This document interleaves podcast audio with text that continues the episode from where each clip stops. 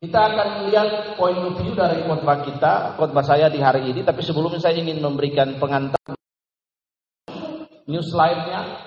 Ini point of view saja, nanti poinnya akan saya jelaskan bagi kita. Nah Bapak Ibu, lihat ada dua kalimat yang saya underline. Yang pertama,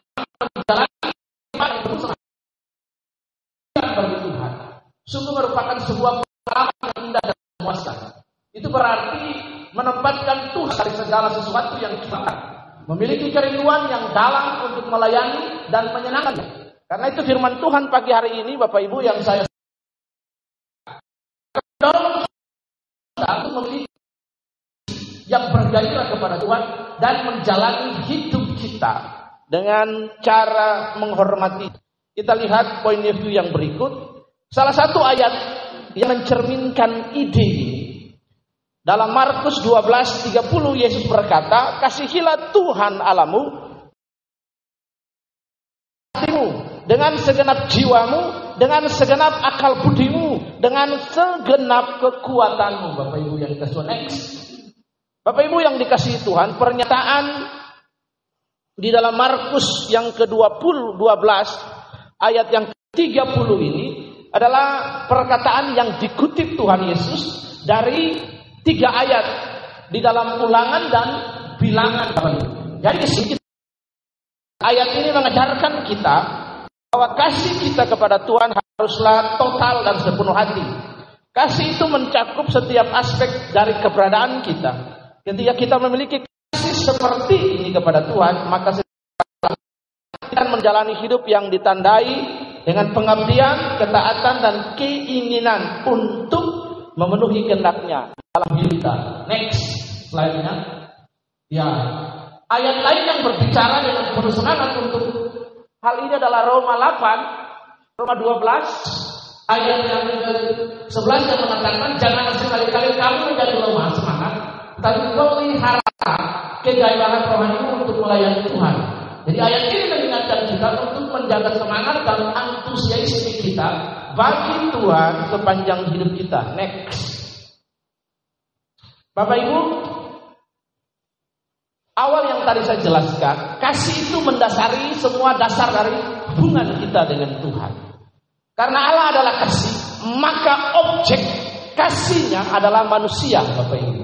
Objek kasih Allah adalah saudara dan saya. Nah, di dalam relasi saudara dengan saya, dengan Allah, relasi saya dengan Allah, relasi saya dengan saudara didasari oleh kasih, Bapak Ibu. Karena Allah itu adalah kasih, maka relasinya segala sesuatu yang dibuat dalam relasi kita dengan Allah harus didasari oleh kasih kita kepada Allah. Karena itu kasih menjadi poin yang paling penting di dalam relasi Israel dengan Allah dan di era ini zaman perjanjian baru ini relasi kita dengan Allah Bapak Ibu yang dirahmati oleh kasih karunia.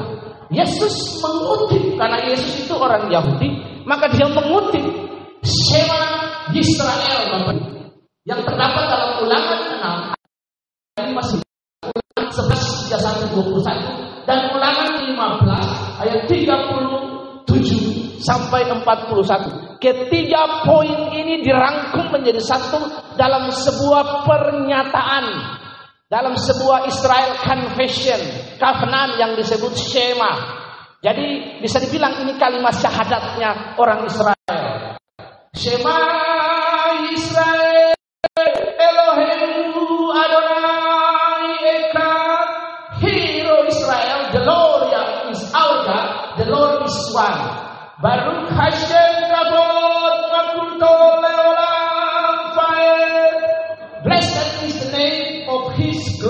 Bapak Ibu yang dirahmati oleh Tuhan, setiap hari, every morning, ya, every day, every night, orang Israel harus mengucapkan Shema ini satu hari tiga kali di dalam jam sembahyang mereka. Jam 9, jam 11 dan lihat ada waktu-waktu sembahyang, saya lupa. Tapi ada tiga kali mereka bersembahyang menyampaikan ini berulang kali sebagai sebuah pernyataan Shema kepada Allah. Didasari dengan sebuah pernyataan Bapak Ibu lihat kasihilah Tuhan alamu dengan segenap jiwa, segenap hati, segenap akal budi Bapak Ibu. Kasih kepada Allah itu Bapak Ibu perhatikan harus dimulai dengan pembaharuan akal budi Bapak Ibu. Kemarin Pendeta James sudah sampaikan dalam Roma pasal yang ke-12 ayat yang pertama dan kedua. Perhatikan, nanti saya jelaskan. Jadi Bapak Ibu disiki oleh Tuhan Yesus. Karena itu untuk mendorong kita menjalani hidup gila Hidup yang berarti komitmen pada firman, mencari bimbingannya melalui doa, partisipasi aktif dalam ibadah dan persekutuan dengan orang percaya lain, dan membagikan iman kita kepada orang lain. Nah ini rekan sepenginjil, tim sepenginjilannya Om James dua sudah tepar ini. rekan sepenginjilan, tim penginjilan. Iya, tim penginjilan. Menjalani hidup yang menghina bagi Tuhan ada empat poin. Komitmen kepada firman-Nya, mencari bimbingannya melalui doa, partisipasi aktif dalam ibadah dan persekutuan dengan orang percaya, dan membagikan iman kita, Bapak Ibu. Untuk memahami hal ini, maka yang pertama kita membuka di dalam kitab Wahyu, Bapak Ibu. Tolong buka. Kitab Wahyu pasal yang kedua tentang gereja di Efesus, Bapak Ibu lihat. Wahyu pasal 2 ayat keempat. Ya, poin-poin tolong buka. Yang sudah dapat ayatnya boleh baca. Wahyu pasal 2 ayat yang keempat. Yang sudah dapat boleh baca ayatnya. Kitab Wahyu. Keluar ini dulu. Kitab Wahyu pasal ayat yang keempat yang sudah dapat boleh baca.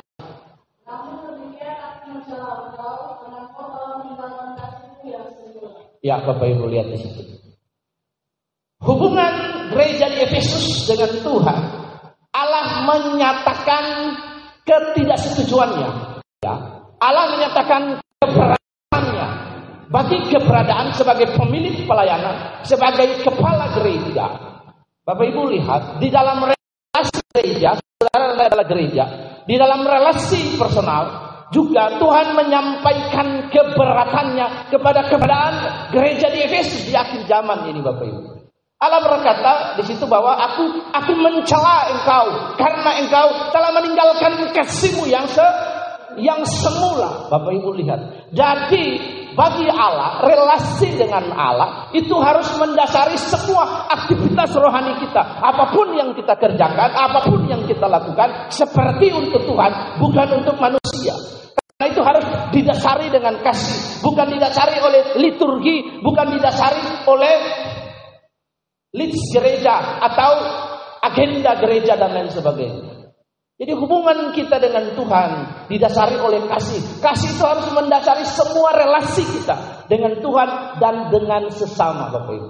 Karena itu perintah yang utama, kasihilah Tuhan alamu dengan segenap hak, hati, akal budi, jiwa dan pikiran Bapak Ibu. Perhatikan ini. Allah menyatakan kekecewaannya. Bukan berarti Allah kecewa, gadis spirit. Tetapi Allah menyampaikan keberatan dalam bahasa manusia atau antropomorfisme kepada kita. Karena dalam relasi kita dengan Allah, Allah menggunakan bahasa manusia juga. Sebab kalau Allah pakai bahasa surga kita tidak paham. Nanti kita sampai di sana baru kita ngerti bahasa Allah, bahasa surga. Jadi Allah menggunakan bahasa manusia untuk menyampaikan keberatannya kepada gereja di Efes bahwa mereka telah meninggalkan kasih yang mula-mula. Jadi Bapak Ibu ternyata gairah kita, passion kita, kita ketika kita tidak lagi mencintai hal-hal yang spiritual, kita tidak lagi mencintai hal-hal yang rohani, kita tidak suka doa, kita tidak suka baca Alkitab, kita tidak suka memperbintangkan hal-hal yang rohani. Maka sesungguhnya Alkitab berkata kita telah jatuh meninggalkan kasih yang mula-mula. Artinya membelakangi kasih, meninggalkan kasih. Artinya tidak punya passion, tidak punya gairah kepada hal-hal yang spiritual Bapak Ibu. Saudara dan saya adalah makhluk spiritual. Allah menempatkan roh sebagai elemen kita. Karena itu di dalam diri kita sebagai trikotomi ada elemen yang namanya roh neshama, hati nurani ini. Supaya spirit to spirit roh yang dibaharui oleh Roh Kudus, roh yang diurapi oleh Roh Kudus itu can understand the spirit of God, can feel the spirit of God. dapat merasakan impresi roh Allah dalam hidup kita. Sebab orang yang dipenuhi oleh roh Allah dapat memahami perkara-perkara ilahi, can understand the divine things. Bapak Ibu, katakan amin. Sebab orang yang tidak rohani tidak dapat memahami hal-hal yang rohani daripada Allah. Karena itu memahami kehendak Allah itu dibaharui di dalam pikiran. Bapak Ibu perhatikan dengan baik. Roma berkata bahwa pembaharuan budi itu terjadi akali di pikiran kita. Supaya kita dapat memahami mana kehendak Allah yang baik dan bukan. Bapak Ibu perhatikan. Ketika kita tidak suka kepada hal-hal yang rohani, maka absolutely sesungguhnya kita telah jatuh. Ini perhatikan, kejatuhan itu dimulai dari pengabaian kita kepada hal-hal yang rohani. Kita mengabaikan hal-hal yang rohani, ignore to the spiritual things in our daily life. Kita ignore kepada pembacaan Alkitab. Kita ignore kepada doa pagi. Kita ignore kepada renungan. Hal-hal lain akan dalam hidup ini Bapak Ibu. Kasih kepada Allah harus mendahului segala sesuatu. Love to God must be an important things in our daily life. Is a must. Sebuah keharusan bagi kita Bapak Ibu. Bukan sebuah pilihan. Harus tidak ada pilihan. Kemutlakan bagi kita. Bapak Ibu perhatikan. Orang Kristen bertobat. Bapak Ibu. Dalam Roma 12 itu digunakan kata metamorfo. Berubah itu transform. Bahasa Inggrisnya transformation. Tapi digunakan kata metamorfo dalam bahasa Indonesia ilmu biologi Kata ini digunakan yaitu metamorfosa. Ada dua jenis metamorfosa dalam hidup. Dalam ilmu pengetahuan, ya, secara akademik, biologi, maka metamorfosa itu ada dua. Yang pertama metamorfosa sempurna, yang kedua metamorfosa tidak sempurna. Metamorfosa sempurna itu selalu disimbolkan dengan kupu-kupu atau butterfly. Karena itu ketika saudara Google searching di internet, ketika mengetik kata transformasi, metamorfo, selalu digunakan kata, digunakan gambar kupu-kupu atau butterfly.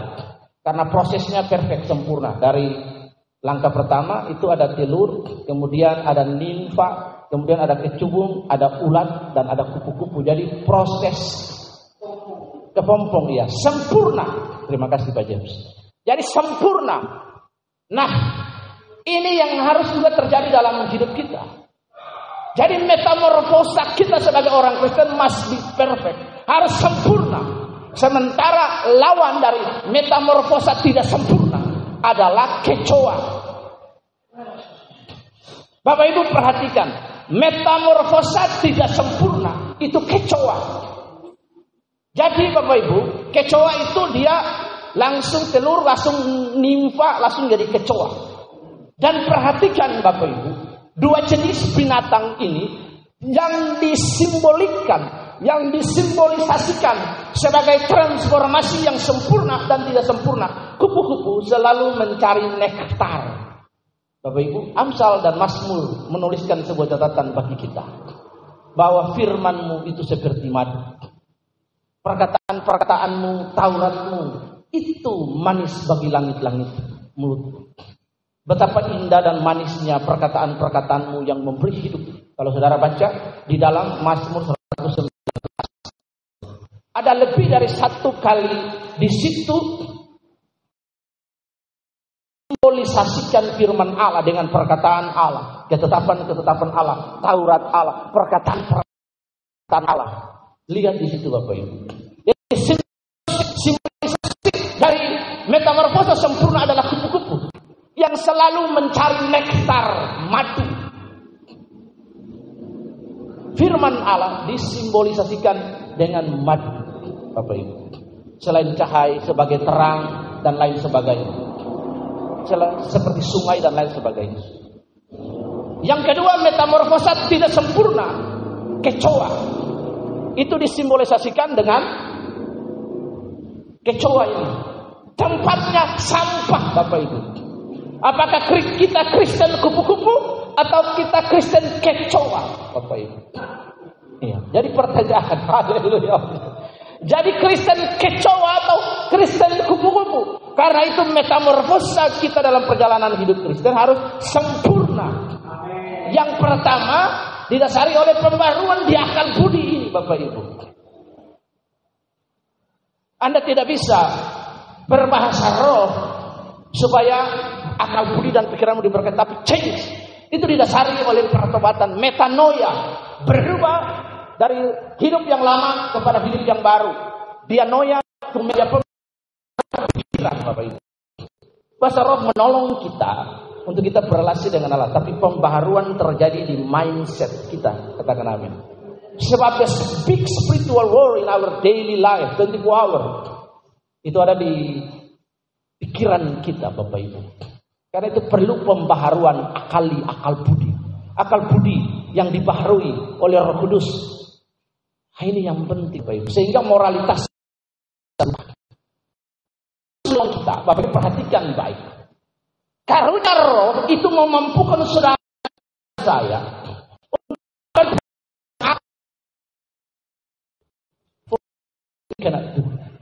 untuk hal-hal yang tidak bisa kita lakukan. Itu Roh Kudus berikan spiritual gift bagi kita. Ini yang kita harus orang Kristen pahami Bapak Ibu. Tetapi di, di akal budi kita dan moralitas dan karakter kita Kristen berubah katakan amin. Sebab ada banyak orang yang bisa berdiri di mimbar fulfill with the spiritual gift. Iya. Yeah.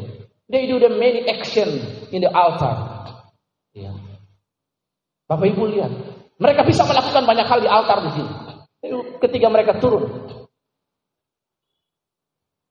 Hidup moralitas mereka terjun bebas. Bapak perhatikan. Jadi hidup adalah pembaharuan hidup kita. When our minds will be changed, maka kata-kata kita berubah, tindakan kita berubah, kata kita berubah. Bapak Ibu ini perhatikan hal yang paling penting jadi Bapak Ibu, Alkitab berkata yang pertama adalah kasih kita kepada Allah. Dalam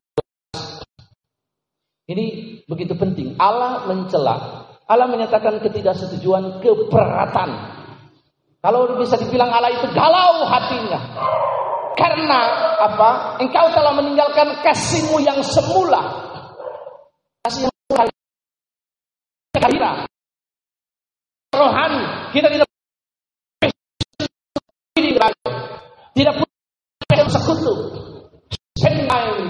Sate saat itu membaca renungan dan lain sebagainya. Tidak suka intinya, tidak suka kepada hal-hal yang rohani di dalam hidup ini. Bapak Ibu perhatikan dengan baik. Pelayanan itu lahir dari relasi dengan Tuhan.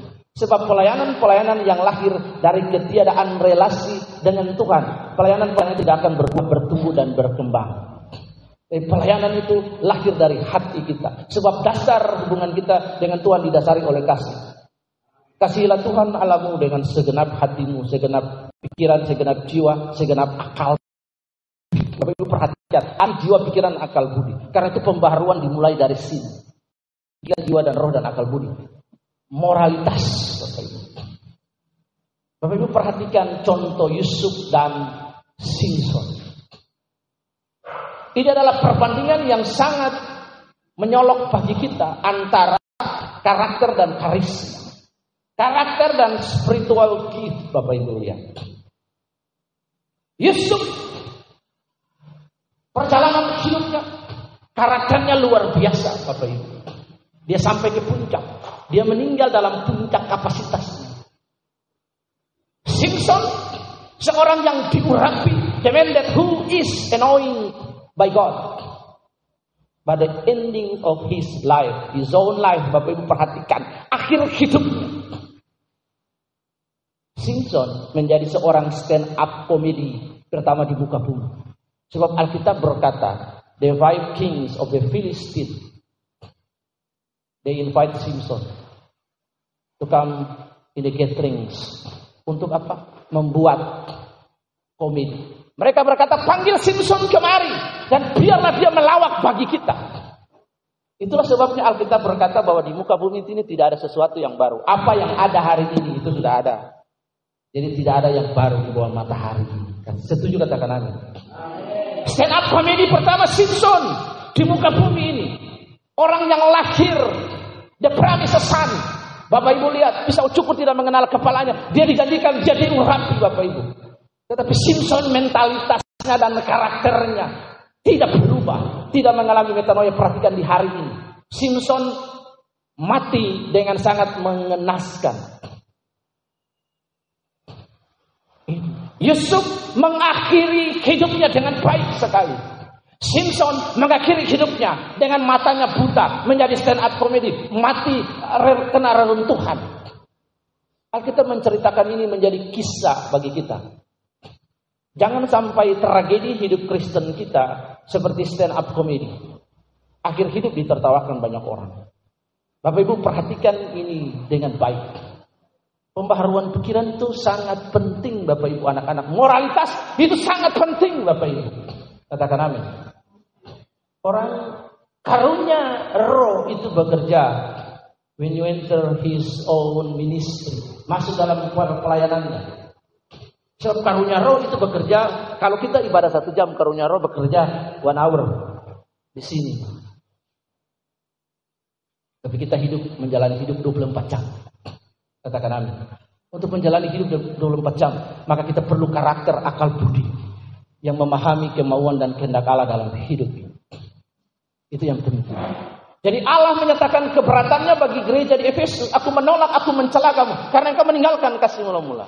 Bapak Ibu ingat hal ini yang penting sekali. Ketika kita tidak mulai suka kepada hal-hal yang spiritual. Lekas-lekaslah ingat catatan ini.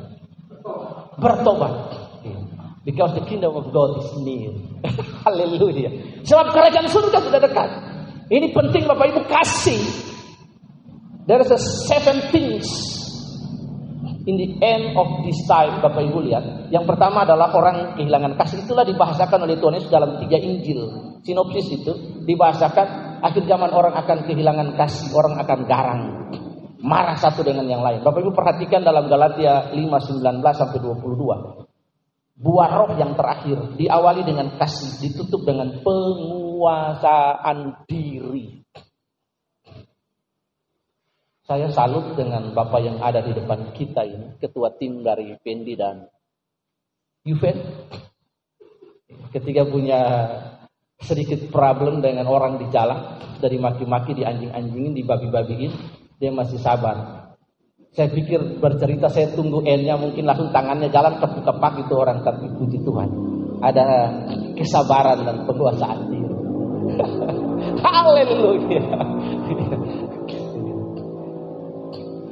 Ini yang penting Bapak Ibu. Ketika kita dianjing-anjingkan, ketika kita dibabi-babikan, ketika kita dibinatangkan orang Bapak Ibu. Apakah kita juga ikut membinatangkan orang? Sebab jika kita ikut membinatangkan orang, maka kita sementara membuka kebun binatang di negara ini.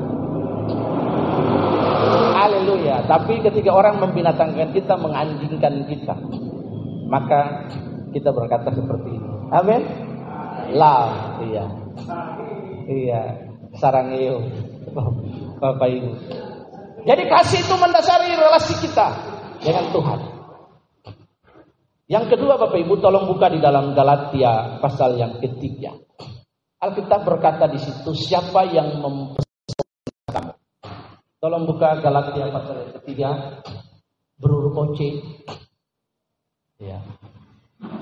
Galatia pasal ketiga ayat yang sudah dapat boleh membaca bagi kita. Galatia pasal 3 ayat 1 dan 2. Ya, sudah? Yang sudah dapat boleh baca? Galatia 3 ayat 1 dan 2.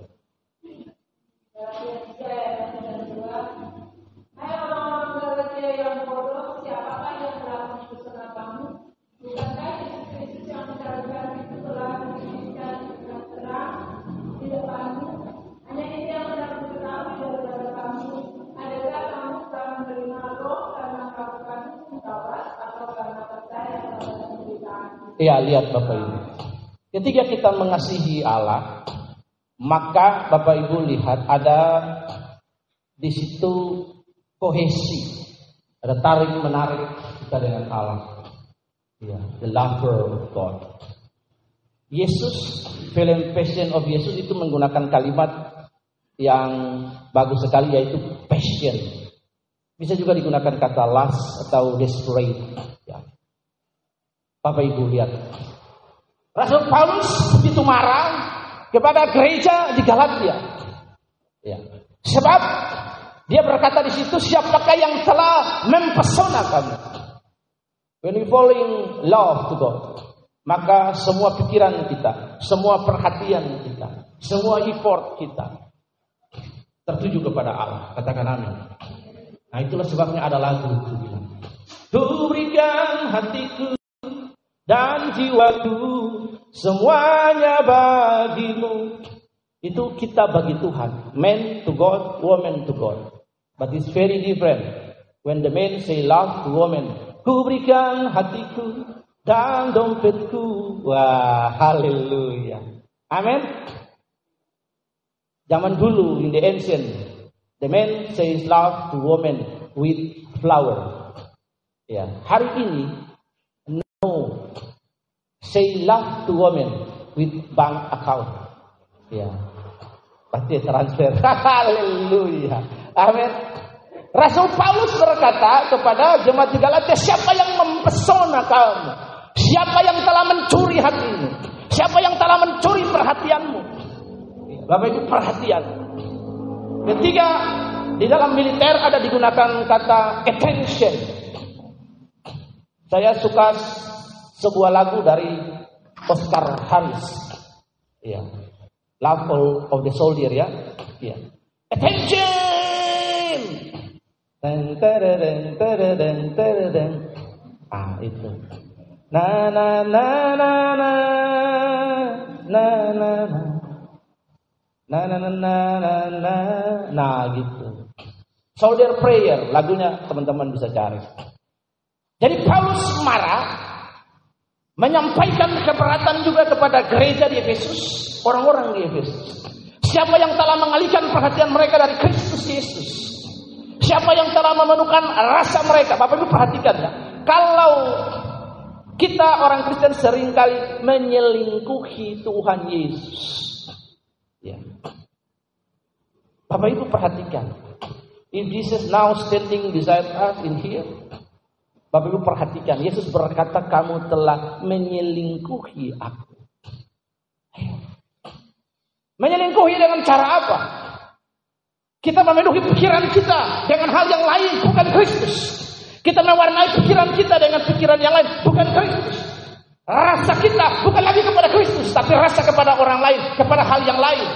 The other things we put in our life itu mewarnai, meracuni pikiran kita sampai kita bucin, Bapak Ibu. You know bucin? Bapak Ibu perhatikan. Jadi Kristus pribadinya, keberadaannya harus mewarnai hidup kita, memenuhi pikiran kita, cinta kita, perasaan kita, yang menginspiring seluruh tindakan kita bagi Kristus. Katakan apa? Pribadinya lah yang mempesona saya.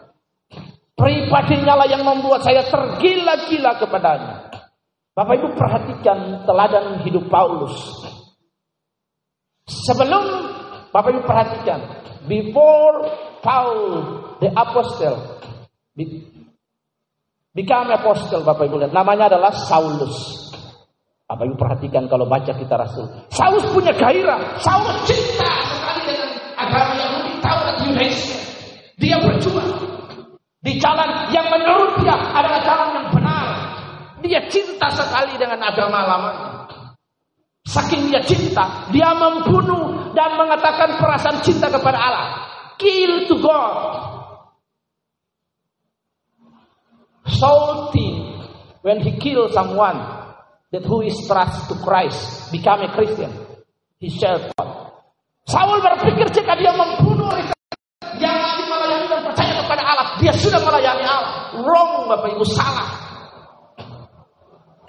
Dia membunuh demi nama cintanya kepada Allah. Ternyata dia keliru. When he meet with God in the cave of Damascus, Bapak Ibu. Tuhan berkata, Saulus, Saulus, Siapa engkau Tuhan? Saulus tidak mengenal Allah dengan baik dan benar. Akulah Yesus yang engkau aniaya. Nah sering kali kan kita menyelingkuhi Yesus. Kalau Yesus ada hari ini as a personal dan stand among us, Bapak Ibu, kita adalah pesina-pesina rohani. Kita tukang selingkuh. Kenapa? Karena kita menempatkan bukan Yesus. Bukan Yesus. Not Jesus.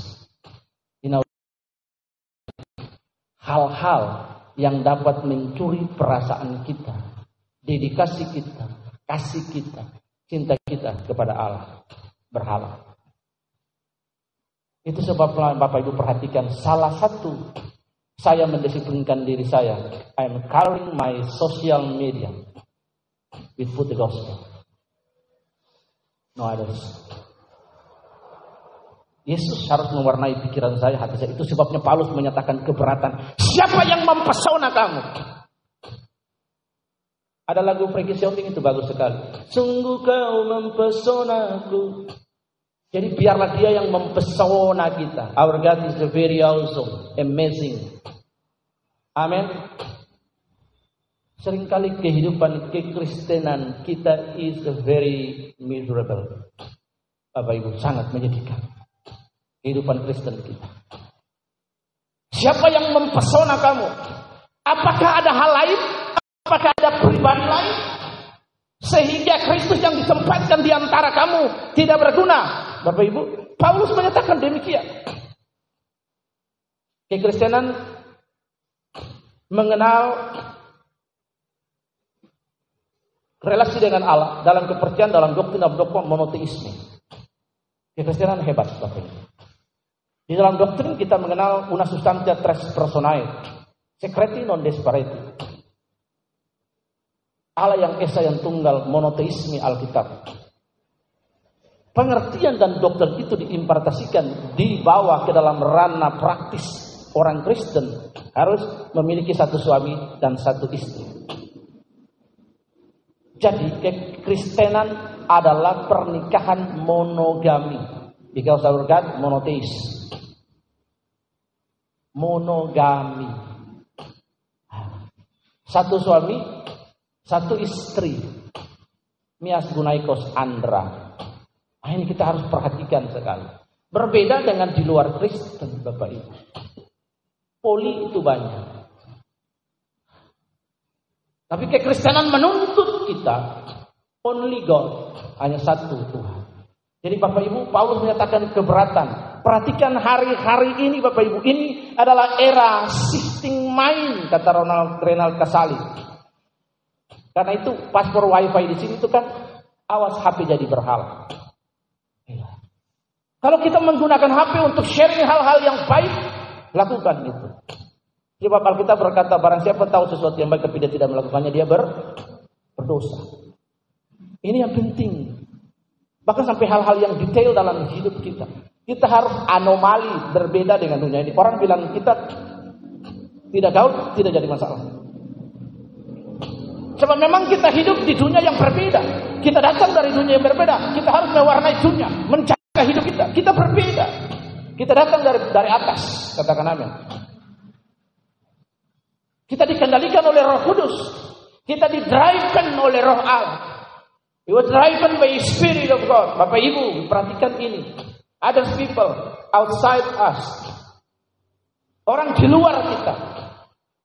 They driven by the world values oleh nilai-nilai dunia ini. Kita didriven oleh nilai-nilai. Kita digerakkan, dikendalikan oleh Allah. Ya, who control us? Who's controlling us? Siapa yang sedang mengendalikan kita, Bapak Ibu? Siapa yang sedang kita cintai? Siapa yang kepadanya kita menaruh rasa kita? Nah, ini. Ini yang penting Bapak Ibu. Perhatikan Bapak Ibu. Siapa yang mempesona kita? Itulah sebabnya lagu Dewa 19 itu berkata. Iya. Kalau seolah-olah kita bilang I love you God. Matius 7 21 berkata, when we say we love God, we serve God. Kita melayani Tuhan, kita bikin pekerjaan-pekerjaan ini. Gaya limbah cingkrak-cingkrak. Tapi Tuhan berkata, saya tidak mengenal kamu. Hai pembuat kejahatan. Tuhan berkata, you criminal. Nah, kriminal rohani. Bapak bayangkan kalau Tuhan berkata kamu kriminal. Sadis banget Bapak Ibu. Hari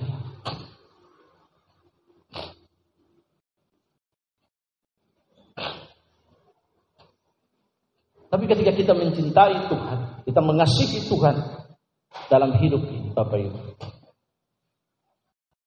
Maka lagu ingat Michael learns to rock, ya.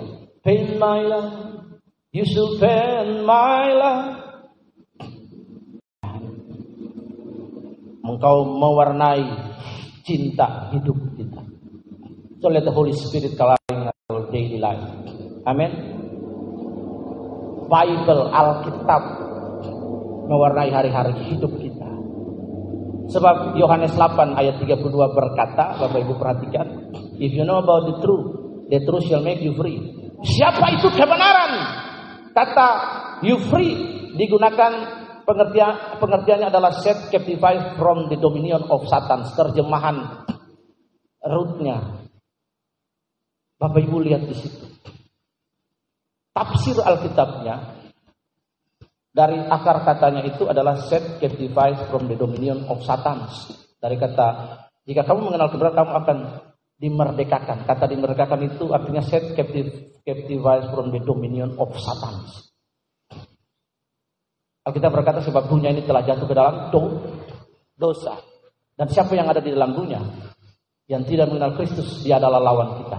Dia adalah opposite hanya dua Bapak Ibu. Kita mau menjadi musuh Allah atau the friend of God. Kita mau menjadi, ketika kita menjadi musuh Allah, maka kita different. Ada garis demarkasi. Tidak ada gencatan senjata antara dunia dan surga. Katakan amin. Sebab kalau ada garis demarkasi kompromis. Sebab ketika kita kompromi, kompromi itu artinya kita menurunkan standar kita, nilai kita, values kita, our dignity, our morality, our integrity, Bapak Ibu. Itu compromise, no compromise. Katakan amin. Jadi dua hal ini penting Bapak Ibu ingat. Karena itu kita buka poin yang terakhir di dalam Efesus pasal 1 ayat yang ke-15 dan 17. Brother Moshe Tolong Efesus pasal yang pertama ayat 15 dan 17. Yang sudah dapat boleh berdoa. Oh sudah.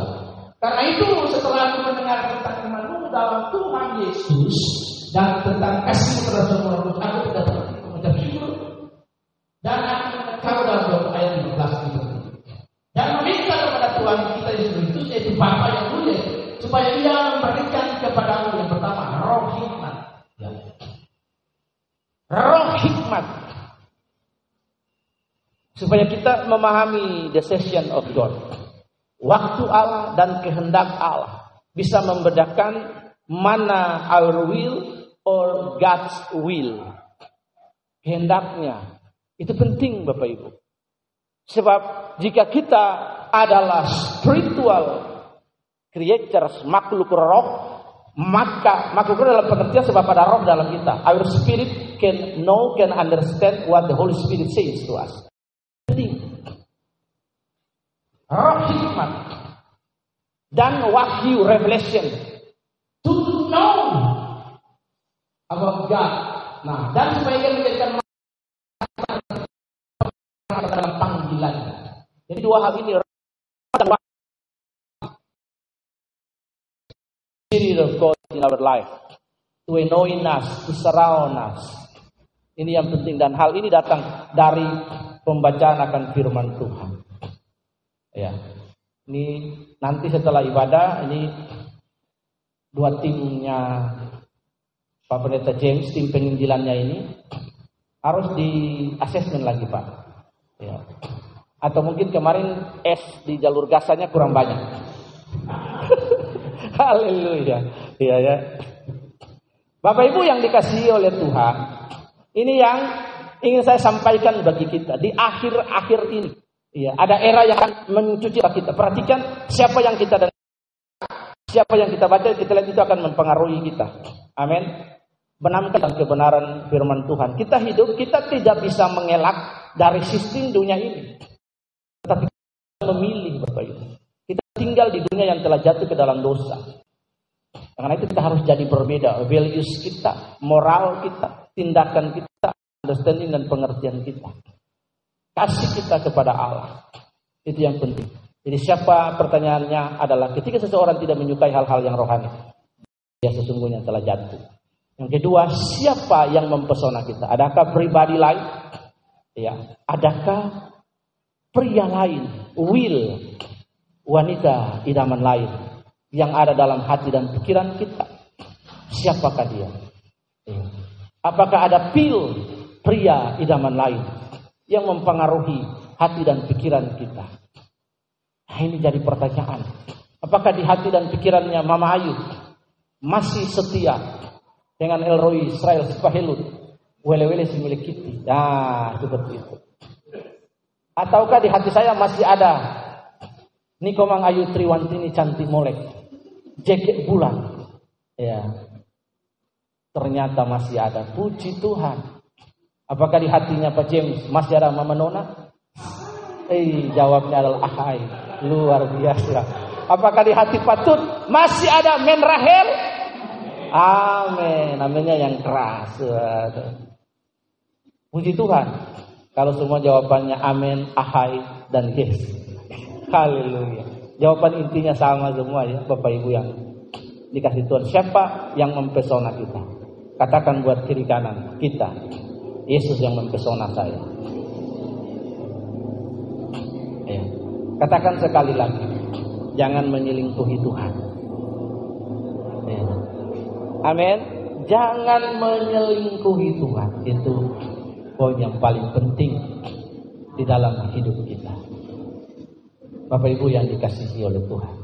Mari kita berdoa. Setelah ini hambanya, Bapak itu akan pimpin kita di dalam doa uh, di dalam perjamuan. Nanti akan menutup kita di dalam berkat terakhir pelayanan jalur dasar akan mungkin kita dalam doa berkat nanti ya. Bapak kami bersyukur hari ini kami belajar bahwa kami harus mengasihi Tuhan. Sebab jika kami tidak cinta kepada hal-hal yang rohani, itu terjadi. Kami juga belajar siapa yang mempesona kami hari-hari. Siapa yang mempesona Yesus maha kuasa dan kemuliaan kasih keberkahan rahmatnya. Itulah yang mempesona kami, menggairahkan kami. Kami tergila-gila kepada Allah. Tuhan terima kasih. Kami berdoa dan kami bersyukur Tuhan kebenaran ini. Kami percaya bahwa iman ini yang memerdekakan kami, membawa kami kepada kebenaran di Kristus Yesus. Kami berdoa dan mengucap syukur di dalam nama Tuhan Yesus untuk kebenaran hari ini. Haleluya. Sama-sama kita berkata, Amin.